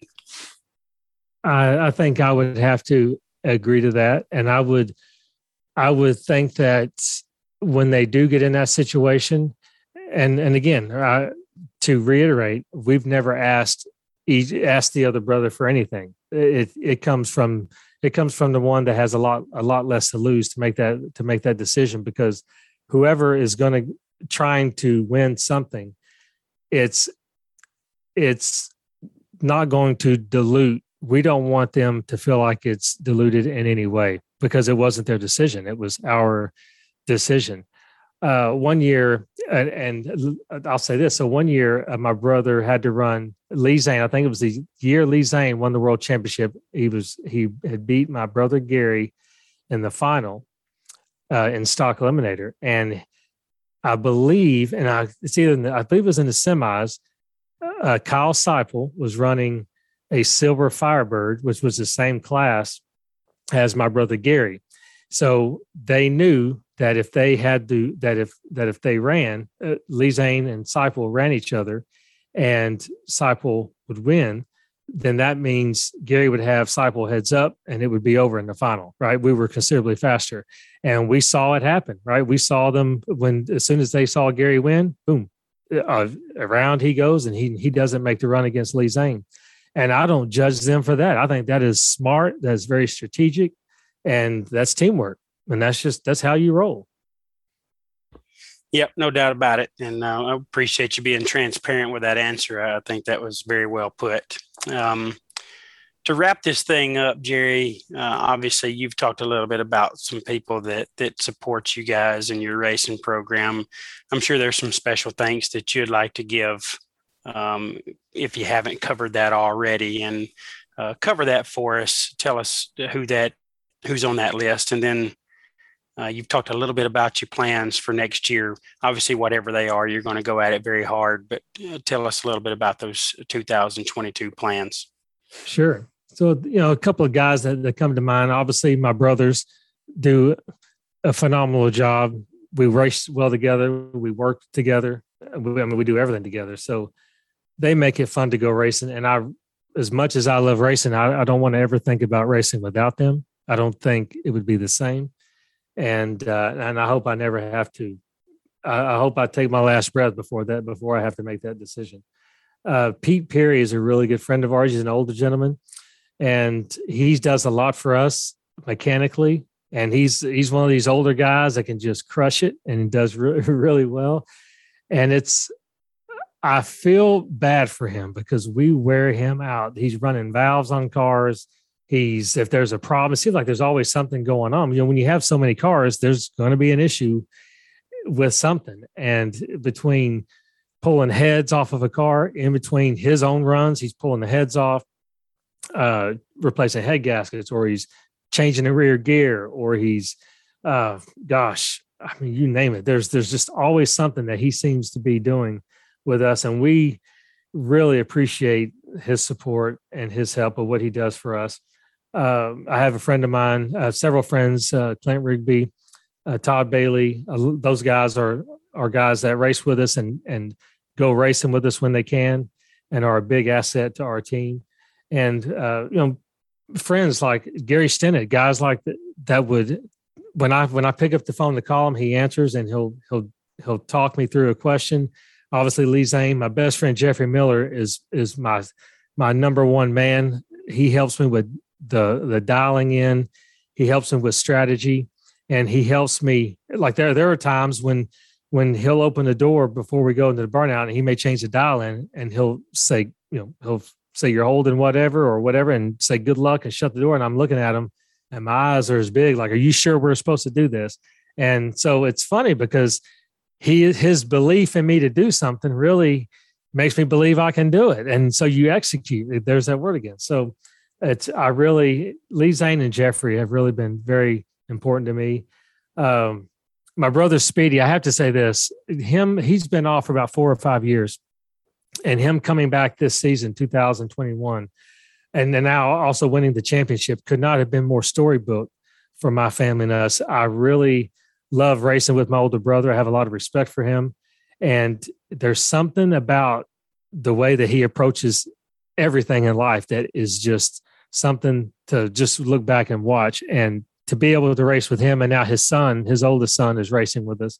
So that probably touches me more than anything. It's because even though my dad's gone, the band's back together, so to speak. We get to race together, and that that's a lot. And uh, David Forbes and his family from Kentucky, they do a lot of work when, when we are at the same event. For example, at Indy, when when I won the All Stars, I, had to tear down. My my nephew Will had won class eliminations, in his Camaro, and we had to tear his motor down. And Pete Perry and David Forbes attacked it. And I mean, we were just in their way. We just kind of stood back and let let them do their work. And it's never a question. Like we don't even have to ask. They just step up. Like who does that? I mean, these guys do that, and it's just really cool. And we met David Forbes because we sold him a race car, and because we sold him a race car, we are we're like brothers almost. We're we're really tight. So, and uh, and I want to touch on. Uh, like just people like other racers like the Wagners, um, you know, Kim, uh, Brett Candies and Kim Candies are friends of ours. They race with us. Like these are people that when when you win, they're they're so supportive and they're happy for you. I just I'm looking at a at a care package now on my desk from Brett and Kim Candies from when I won the championship. Same thing with the Wagners. But a lot of the friends that we have, Stan and Sheila Holt with Lupe Tortilla, Mike and Paula Cotton, who are superstars for us, they are really very supportive and happy when we win. And and I could keep going on and on of listing people. But one person I want to I want to say before we talk about our plans is Austin Williams. He is a really cool guy, and he's was very supportive. He actually gave me his gold number one in 2014. He won the world championship, and he had a gold number one outlined in black. And I've and it was you know gold leaf and i loved it and i would always talk to him about it and, and i you know admired him for being younger and winning the championship. He's very methodical in everything that he does so i pay attention to him and get a, get a lot of good get a lot of good advice from him and he's just a, a cool guy and he's another guy that really wants to see people succeed and that means a lot to me. Like he's not a, a poser he's not just telling you something and and the guy that walks off and says that guy's never going to win anything. Austin williams isn't that guy. So in 2015 at the dallas national event he walks over. That was his last event with with his duster. He walks over and he he had pulled off the gold leaf number one off of his car and he brought this to me because i would tell him i had been talking to him about winning winning the championship. So as silly as it sounded, and I know people laughed at me, but that's okay. But I I fully believe for it to for it to come to fruition, you got to speak it in into the universe, right? So I would say I'm going to win the win the world championship. Like I, I know it sounds crazy, but I'm going to. That's my goal. And he he knew I was serious, right? He's another one of those guys that really listen when you talk. He brings me his number one off of his car at the Dallas Nash event, and I and I was like, this is incredible. I love it. So I took the number one I opened up my door and I put it on my glove box of my race car. So every time when I get inside and put my belts on, I go to crank the car up, the first thing I see is that gold leaf number one. So if that's not inspiration, Austin Williams, thank you for that. I'll and I'll never take it out ever. And it's uh, you know, it's guys like Austin Williams, and even uh, when he, I think he came over in uh, Vegas, I believe it was, or maybe or maybe it was uh, Pomona, but he he just had a talk with me and really had some good advice. And i appreciate that. Again it's the people that we meet along the way the people that are part of this. Uh, i definitely didn't win this on my own. And and for that reason i have a this championship means so much to me. And so going forward to 2022 we have a, we have cars apart motors getting freshened transmissions getting freshened and we're uh, we're not adding any more new cars to the stable other than I may stick to only driving one car. I still don't know that. We're going to try to get Lee Zane in with us at a few more races to actually drive one of our cars. Uh, I've always said with him, because uh, he he would fly in to help, and I said no, I want you to drive because I I want to see what you're looking at. I want to see your strategy. I want to watch what you do, and so maybe we'll have him at a, in a few cars, uh, in a one car at a, at a few events, if not more, to see what we can do. But we're very excited for 2022. We're we have a lot of momentum behind us, obviously a lot of confidence, but we're we're practicing even more. I have not stopped uh, on my practice regimen. I've not stopped thinking about what I have to do to get better. Because just because I won, I don't mean even though like those rounds that I won throughout the year, I still dissect that and I see, wow, that you could have just as easily lost that round as you could have won that. So I'm trying to to get that figured out and not and um, and try to make that better, make that window smaller so I can keep the mistakes at a minimum. Very good stuff, um, man. That's a, a, great group of folks in support of you. Uh, really cool to hear you uh, give them some recognition and talking about your 2022 plans. It sounds like everything mentally, physically, and, and equipment wise is all rolling in the right direction, Jerry. So we're wishing you a ton of success in 2022, and it's going to be fun. Uh, on our end, we, we get a you know a, a, kind of a unique angle or unique view. We get to see what you did, and then we get to discuss it on a, a, somewhat weekly basis and, and tell the world about what we saw. So we're looking forward to not only seeing it but discussing it. If you have listened to the show much at all, you know, we're kind of done, but we're not. Um, we got rapid fire, and everybody that we interview, we, we try to give them a little bit of rapid fire. And we got some rapid fire questions for you that that's going to help us get to know you just a smudge better if you're okay with that. No, let's go. This is this is going to be fun. I can tell already. All right, In first truth, question. We're not nearly as as consistent with this as we should be, but we need to be more consistent with this, and we did remember it this time. So here we go. if uh, if you could drive any car in any class outside of what you typically do, which is stock and super stock, what would it be and why? Nitro funny car, just because it's a wild beast, and I would love to. I would just love to just to do it one time. I think I'd love to just to do a burnout in one, but definitely a nitro funny car. I Wow, wasn't cool. sure I That's not the to hear answer I was expecting. I like it. Yeah. Um, all right, so uh, I'm going to follow up. Jerry Emmons, name an onomatopoeia. Don't worry, I had to look it up too. So an onom- onomatopoeia is a a word that that sounds like what it describes, like buzz or hiss, quack. Hmm. oh gosh, let me think about that for a second. Um, geez, I'm drawing a blank. Give we can a come back second to here. it. No, no, I hang love on. putting I'm, I'm, going to answer this. I'm gonna, So well word that- spoken. I just I love I love locking them up. This is the best part. so, so something that that um, sa- uh, means what it sounds like. You're saying, right? Right.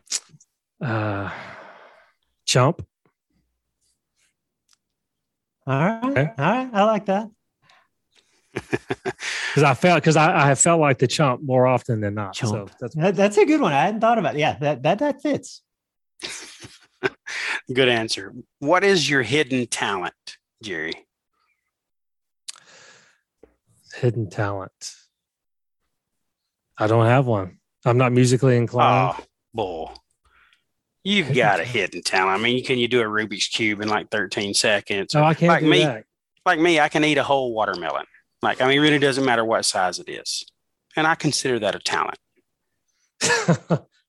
So everybody's got something.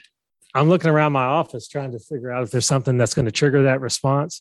And the only thing I can, yeah, I'm I'm at a loss. I can't even.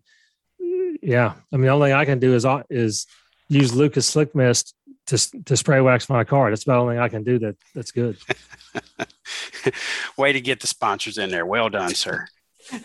You consider yourself a talented slickmaster? I mean, only because I, think- can do it. Only because I can do it in, in a pretty quick fashion with all the cars we have. I can I can knock out four cars pretty quick. Yeah, but see, I would think a hidden talent is like you know how much a 2016 Nissan Maxima with 138,000 miles is worth. Just like, bam. Oh, okay. You know That's what? a hidden I'm glad, talent. I'm glad you brought that. Here we go. My hidden talent is I can pay too much for a car uh, at any given time.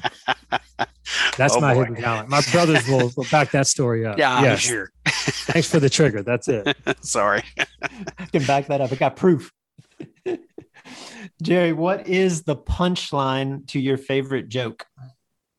I don't need to know the joke. I just need the good part.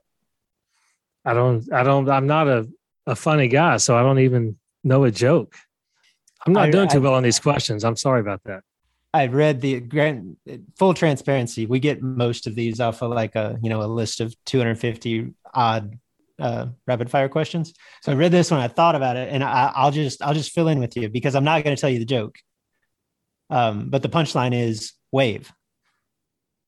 Maybe we'll follow up on that. Like three episodes down the road, I'll, I'll tell the joke. But the punchline is Wave. wave. Yeah, drawing a blank. Sorry. Yeah, I'm, yeah. Well, I'm, I I'm mean- a boring guy.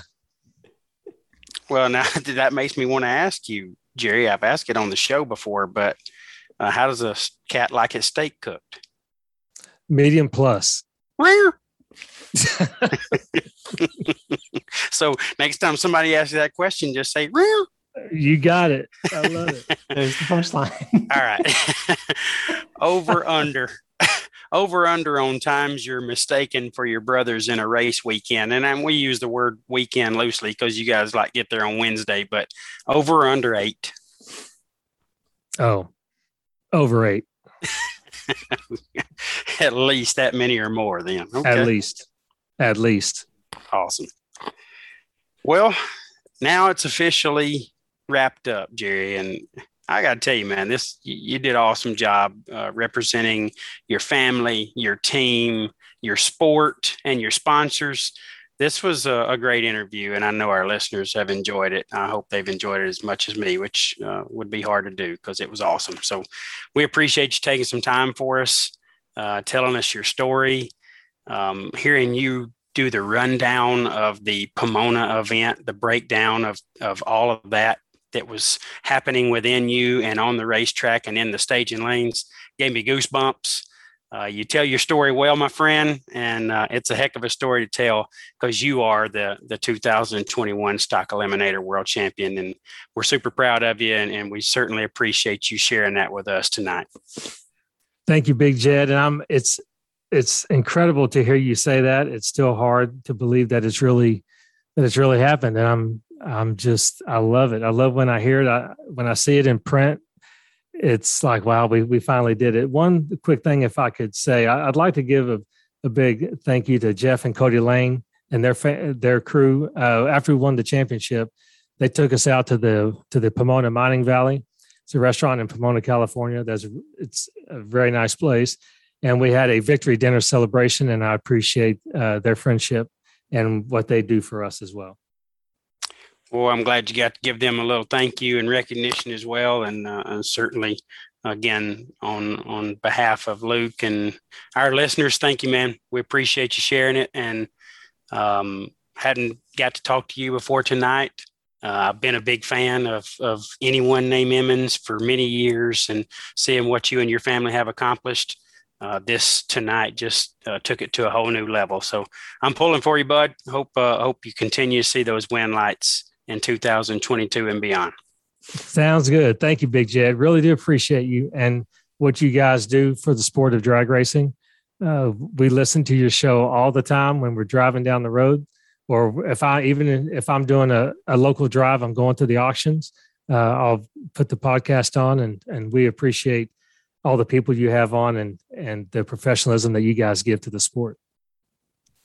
Well, thank of, you for uh, recognizing that you, you kind of uh, took the words out of my mouth, Jerry. I was going to turn that around. Like, obviously, congratulations on your season and your championship, and uh, and just I think on on certainly on my own behalf, but I think on behalf of racers everywhere, thank you, thank you and your family for the way that you conducted yourself, for the way that for all that you've done and given back to our sport over the years and continue to do. Like, I think it shines through in in when you get an opportunity to to have conversations like this. But you and your family are everything that is right about this sport. And so just thank you for for all that you do. And and again congrats man. That means the world to me.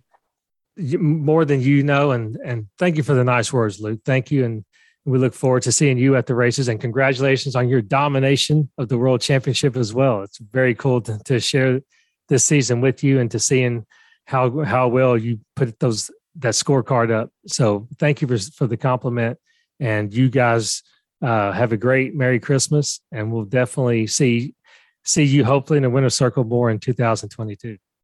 Look forward to uh, seeing you at the D4 banquet, sir. We'll celebrate. Looking forward to it. Absolutely. Uh, thanks, Jay. All right, Jerry. Merry Christmas. Merry Christmas, guys. Bye bye.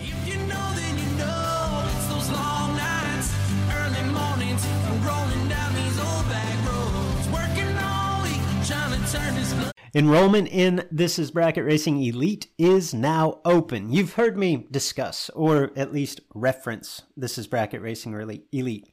It is the premier offering of our website, thisisbracketracing.com.